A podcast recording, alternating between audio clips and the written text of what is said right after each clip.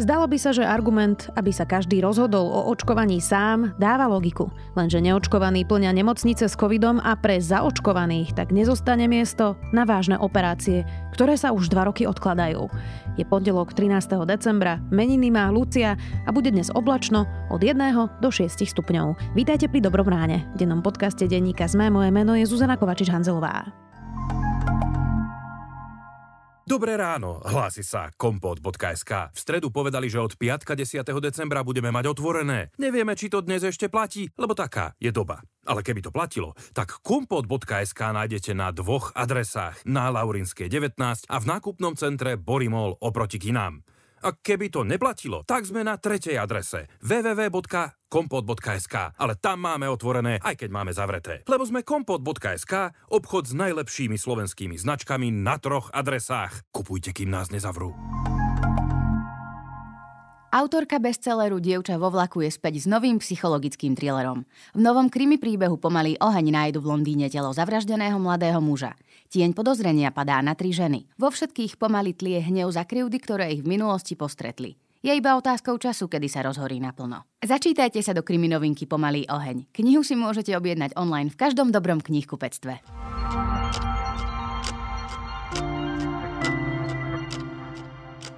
A teraz poďme na krátky prehľad správ. Súd zastavil stíhanie poslednej obžalovanej v kauze Razie v Moldave nad Bodvou. Negramotná žena, ktorá nehovorí po slovensky, bola zrejme roky stíhaná nezákonne. Slovensko už má v rukách aj rozsudok Európskeho súdu pre ľudské práva v prospech obetí Razie. Napriek tomu ešte rozhodnutie nie je právoplatné. Prokurátor Košickej prokuratúry sa totiž odvolal. Štát spúšťa veľkú akciu Darujme si Vianoce. Pripravil maximálne kapacity očkovania. Do projektu sa zapojí 65 nemocníc či 27 polikliník. Tento týždeň je pripravených 100 tisíc vakcín pre registrovaných občanov a ďalšie desiatky tisíc pre nezaregistrovaných záujemcov. Do konca budúceho roka by sa malo zálohovať aspoň 60% plastových obalov. Plán ministerstva je, že do roku 2025 by to malo byť už 90 Viac takýchto správ nájdete na sme.sk.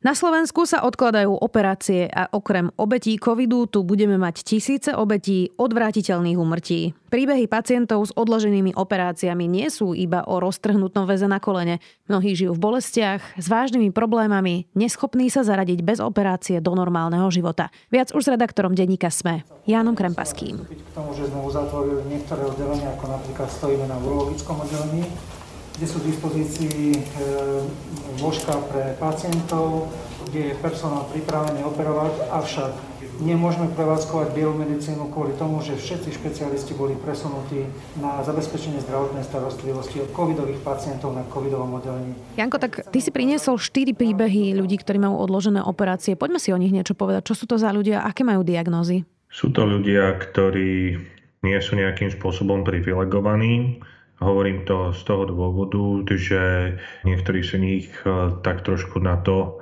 nejakým spôsobom poukazovali, že bohužiaľ nie sú politici ani celebrity, aby sa napriek eh, zručeným operáciám dostali teda na operáciu, ktorú potrebujú. Všetci štyria, s ktorými som rozprával, tak čakajú na operáciu zhruba 2 roky, respektíve majú vážne problémy, ktoré riešia už celú pandémiu a doteraz sa na operáciu nedostali. Nejde o vôbec jednoduché prípady. Jeden pán, s ktorým sme rozprávali, má napríklad problém s platničkou, potrebuje ju vymeniť, pretože robí na pošte, každý deň dvíha ťažké balíky a náklady, tak je to pre neho veľmi ťažký a bolestivý prípad. E, povedal nám, že v podstate už si ani nepamätá obdobie bez bolesti, čiže je to pre neho aj fyzicky veľmi náročná situácia. Nemôže zmeniť prácu, pretože e, má hypotéku, tak sa dostal do akejsi takej patovej situácie. Potom ďalej je to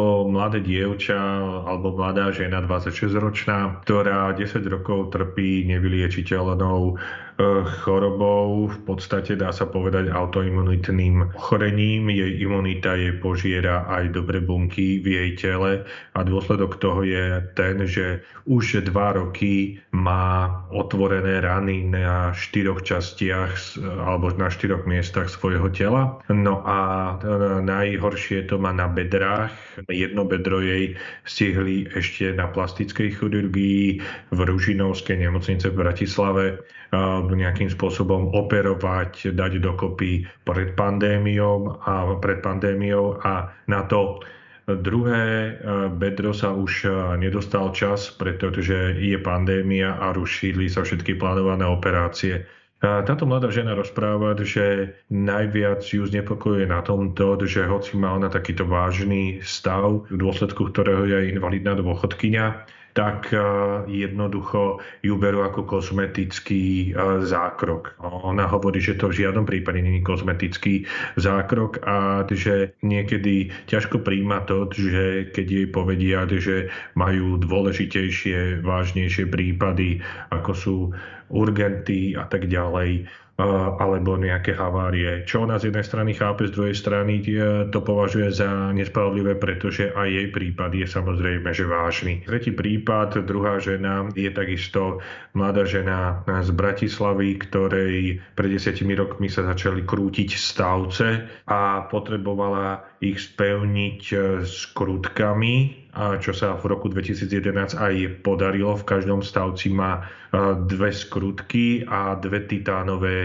tyče má v svojom tele. Ale po desiatich rokoch už proste začína mať problémy, má veľké bolesti, to znamená, že jej najhoršou polohou, ako mi povedala, je práca v kancelárii, sedenie. Ale takisto sa to snaží dostať e, zo seba tieto tyče a tieto skrutky, ale takisto sa aj nedostáva zdravotná starostlivosť a e, sama si klade takú otázku, že či má skončiť na vozíku, aby ju konečne začali operovať alebo teda riešiť ako pacientku. E, mala byť operovaná doslova pred pár dňami, avšak e, operáciu jej zrušili a nevie, kedy proste v týchto bolestiach bude musieť, dokedy ešte teda bude musieť žiť. A štvrtý prípad, e, tretia respondentka, s ktorou sa denník sme rozprával, je pani z Malinova pri Bratislave, ktorá má na prvý pohľad e,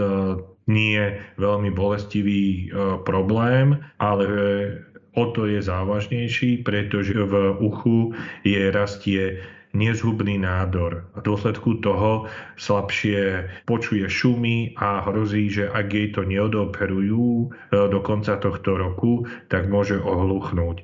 Avšak e, operáciu, ktorú mala mať v novembri, tak jej dvakrát zrušili a pretože sa bojí, aby proste neprišla o sluch alebo aby neochrnula, lebo čím ten nádor bude viacej rásť, to znamená, že pri odstraňovaní môžu porušiť nejaké nervy a môže ochrnúť. Tak si vybavila svoju, dá sa povedať, hospitalizáciu a takisto operáciu v Prahe. E, tam nastal však druhý problém, že zdravotná poisťovňa dôvera, ktorá je ona poistenkyňou, jej povedala, že jej to možno preplatí potom, keď e, to absolvuje tú operáciu. Že tá operácia stojí 10 tisíc eur. Ona povedala, že pre rodinu učiteľky s policajtom je to strašne vysoká suma a poisťovňa argumentovala tým, tak trošku nepochopiteľne, že však takáto operácia sa dá urobiť aj na Slovensku, prečo by mali platiť operáciu v zahraničí, lenže tá operácia na Slovensku sa uskutočniť nedá. Keď sa denník od SME začalo to zaujímať o tento prípad, tak e, dôvera zmenila teda prístup a prislúbila pani, že tú operáciu teda zaplatí. Takže toto sú len 4 prípady ľudí konkrétnych, ktorí prežívajú veľké bolesti z mnohých tisícov, ktorí sa v dôsledku covidu nedostali na operačný stôl. Z 12 operačných sál fungujú iba 3. Taktiež sú dve nefunkčné dve oddelenia, dve poschodia, ortopédia a urológia. Dôvod je veľmi jednoduchý. Všetci títo lekári boli stiahnutí na covidové oddelenie. Hovorím to ako ilustráciu toho, čo robí COVID. Jasné, asi za každého nebudeš písať článok a odôvodňovať to poisťovní. Janko, máme vôbec čísla, že za tie dva roky koľko takýchto operácií sa vlastne odkladalo a ťaháme ich pred sebou a koľko vlastne ľudí, ktorí potrebujú zdravotnú starostlivosť, presne ako si popisoval, že to nie sú iba naozaj vymenené väzy v kolene, ale naozaj vážne diagnózy, že koľko takýchto operácií sa teda odkladá a neuskutočnilo? Toto presné číslo nemám, že koľko je týchto operácií. Iba vieme a máme teda odhad v medzinárodných štatistikách existuje, že v dôsledku odložených operácií na Slovensku od začiatku pandémie, teda od marca minulého roku, zomrelo 5 až 6 tisíc ľudí. Čiže z tohto dôvodu alebo z tohto nejakého vzorca alebo údajov sa dá odhadovať, že ide o tisíce operácií, ktoré boli za tieto dva roky odsunuté a ktoré ešte stále pred sebou tlačíme ako zdravotníctvo. Janko, hoci neviem, či ti to všetci štyria povedali, ale sú všetci štyria zaočkovaní, títo pacienti, Áno, si hovorili? všetci štyria sú zaočkovaní kompletne, niektorí už majú aj tretiu dávku ani u jednoho som sa nestretol s tým, že by mal nejaké výhrady voči očkovaniu. Možno niekto by nad tým mohol mávnuť rukou, ale musíme povedať, že v týchto prípadoch ide o ľudí, ktorí majú niektorí z nich viaceré ochorenia, čiže aj to zaočkovanie je pre nich zvýšené riziko o iste väčšie ako u obyčajného človeka, ktorý je relatívne zdravý alebo teda nevie o nejakých svojich vážnych ochoreniach. Čiže dá sa povedať, že aj v tomto títo štyria respondenti boli a sú veľmi zodpovední. Janko, pri tej diskusii o povinnom očkovaní, či teda dať povinné očkovanie zdravotníkom, alebo či teda dať povinné očkovanie ľuďom 60+, plus, lebo by to naozaj odľahčilo nemocnice, máš pocit, že dostatočne aj politici rozumejú, že tu ako zomierajú naozaj tisíce ľudí preto, že tie nemocnice sú plné covidových pacientov a to ešte teraz nehovoríme o trvalých následkoch takých, ktorí nezomrú, ale teda majú zníženú kvalitu života a nejaké zásadné diagnózy po tom, čo neboli na operácii. Čiže máš pocit, že pri tejto diskusii zaznieva dostatočne, že čo vlastne spôsobujeme tej inej, aj zaočkovanej skupine ľudí, ktorá sa nedostane do nemocníc?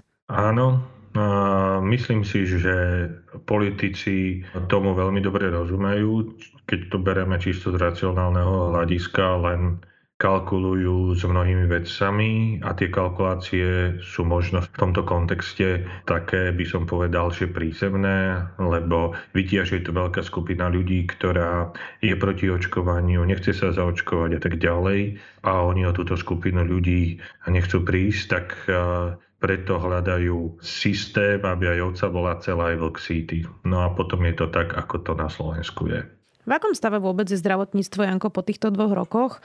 My teraz v týchto chvíľach, ako sa my rozprávame, tak rokuje parlament o reforme nemocníc, ale bude mať vôbec kto robiť v tých nemocniciach po tejto pandémii? No tak e, robiť bude mať kto, len otázka je, či to bude dostačujúce. A jednoducho mám taký pocit aj z rozhovorov s lekármi a zdravotníkmi vo všeobecnosti v týchto nemocniciach, že už ako keby sme ako štát rezignovali na to, že sa snažíme o nejaké zlepšenie toho zdravotníctva. Že jednoducho, a to z tejto pandémii je vidno, že však hovoríme, že sa treba zaočkovať. A kto sa nechce dať zaočkovať, tak jednoducho keď to e, vážnejšie dostane, dostane vážnejší priebeh, tak e, ak sa nedostane na ventiláciu, no tak zomrie. No tak bohužiaľ, no, kto prvý príde, ten prvý e, melie. No, jednoducho mám pocit, že až do takejto rezignácie sme jednoducho prišli, vidno to v nemocniciach, ktoré robia selekciu už na príjme, že my do nemocnic neberieme všetkých tých, ktorí by potrebovali tam ísť do tej nemocnice, ale berieme tých, ktorí sú na tom najhoršie. A potom vznikajú presne takéto situácie, že my tu máme síce nejakú štatistiku o tom, že na posledných dňoch klesajú počty ľudí v nemocniciach ako hospitalizácií, ale či je to reálne číslo, to z nás nikto nevie, lebo nikto nevyčíslil na Slovensku, či ten počet pacientov je skutočný v tých nemocniciach, alebo je stále len umelo držaný na tých eh, personálnych kapacitách, ktoré si tie nemocnice môžu dovoliť. Jednoducho, keby som to povedal tak zjednodušene, jedna z 5 eh, lekárov môžeme ošetriť, vymyslím si, že 100 pacientov, ak to je nad tým, nad tým číslom má smolu. Ja viem, že to hovorím veľmi tvrdo, ale bohužiaľ takáto realita na Slovensku je. Ja som robila rozhovor s prezidentom záchranárov Františkom Majerským a on teda hovoril napríklad o platoch. Tento rok sa zvýši záchranárom podľa rozpočtu o 34 eur plat, kdežto keď sa pozrieme len do Českej republiky, tam majú o 500 až 600 eurový plat v priemere záchranári vyššie, tak z toho mi logicky vychádza, že každý, kto tu nemá rodinu, tam asi pôjde radšej. To nám ani radšej nemuseli nič zvyšovať. To je totálna úražka ľudí slušných. A ešte ako to urobili, že s nikým z kompetentných ani komor lekárov ani sestier nekomunikovali. Minister Lagvarský, predtým minister Krajčí povedal, že tie platy budú musieť skokovito ísť naraz hore. Toto nie je žiadny skokovitý narast. My sme hovorili... Nie je toto neudržateľné, Janko, že vlastne sestry aj záchranári majú nízke platy a hoci hovoríme celú pandémiu, ako sú v prvej línii, ako ich potrebujeme, ako si ich vážime, tak ideme rozdať 300 miliónov eur na motiváciu na očkovanie a nedáme nič na platy záchranárov, aby neodišli z tejto krajiny? Áno, samozrejme, že to je nejakým spôsobom neprezieravé, keby som to povedal tak diplomaticky, takýto postoj, že proste nezaplatíme ľudí, na ktorých sme závislí, ale je tam tiež ako čistá kalkulácia ekonomická, ktorá už je na Slovensku je realitou a je to, tak odídu naši, prídu Ukrajinci. A teraz to hovorím veľmi tvrdo, ale je to proste tak. Možno naši poslucháči, ktorí žijú v regiónoch, vedia, alebo ľudia, ktorí žijú v Bratislave, nech sa idú poprechádzať po nemocniciach v niektorých regiónoch Slovenska, na strednom a východnom Slovensku je bežné, že robia lekári z Ukrajiny. Jednoducho si to vyhodnotia buď vedomé alebo nevedomé zodpovední ľudia tak, nebudú Slováci, prídu Ukrajinci alebo prídu Srbí, iní a tak ďalej. No lenže tých Srbov a Ukrajincov chcú aj v iných krajinách, nie? Áno, chcú a je tam akože samozrejme, že veľké riziko toho, tiež viacerí namietajú presne ako Zuzka hovorí, že jednoducho, keď sa má Ukrajinec pohnúť, prečo by sa zastavil na Slovensku a nešiel do Nemecka. To je pravda tiež, ale zohrávajú tam samozrejme ako pri našich lekároch a odchodoch rôzne faktory, um, dá sa povedať, svoju váhu majú a, a plat je len jednou z nich. Takže to je tiež dobre dať do úvahy, aj keď je pravda to, že e, mladí medici alebo mnoho mladých ľudí, ktorí však máme aj my kolegu v denníku SME, ktorý má dceru a jednoducho neštuduje medicínu na Slovensku, ale študuje ju v Brne. To znamená, že tá pravdepodobnosť, že ona zostane v Českej republike a nepríde na Slovensku, je viac ako istá. Takže celá tá mentalita je už inak nastavená. Aj neviem, či je také jednoduché ju zmeniť, ale tým, že budeme umelo držať nízke platy pre zdravotníkov, e, budeme ešte viacej ten, tú špirálu odchodov roztáčať. Hovorí redaktor domáceho spravodajstva Denika Sme, Jan Krempasky. Vďaka. Mal som taký zvláštny sen. Zobudil som sa v krajine, kde policajti naháňali policajtov. Témou dňa boli interrupcie, všetci sa oháňali pojmom tradičná rodina a najsledovanejšiu osobu na Instagrame zadržali pre drogy. A viete, čo je na tom najhoršie? Že som sa doteraz z toho sna nezobudil a cítim sa byť taký nepopulárny. Ak sa cítiš podobne, nakupuj na www.ampopular.sk.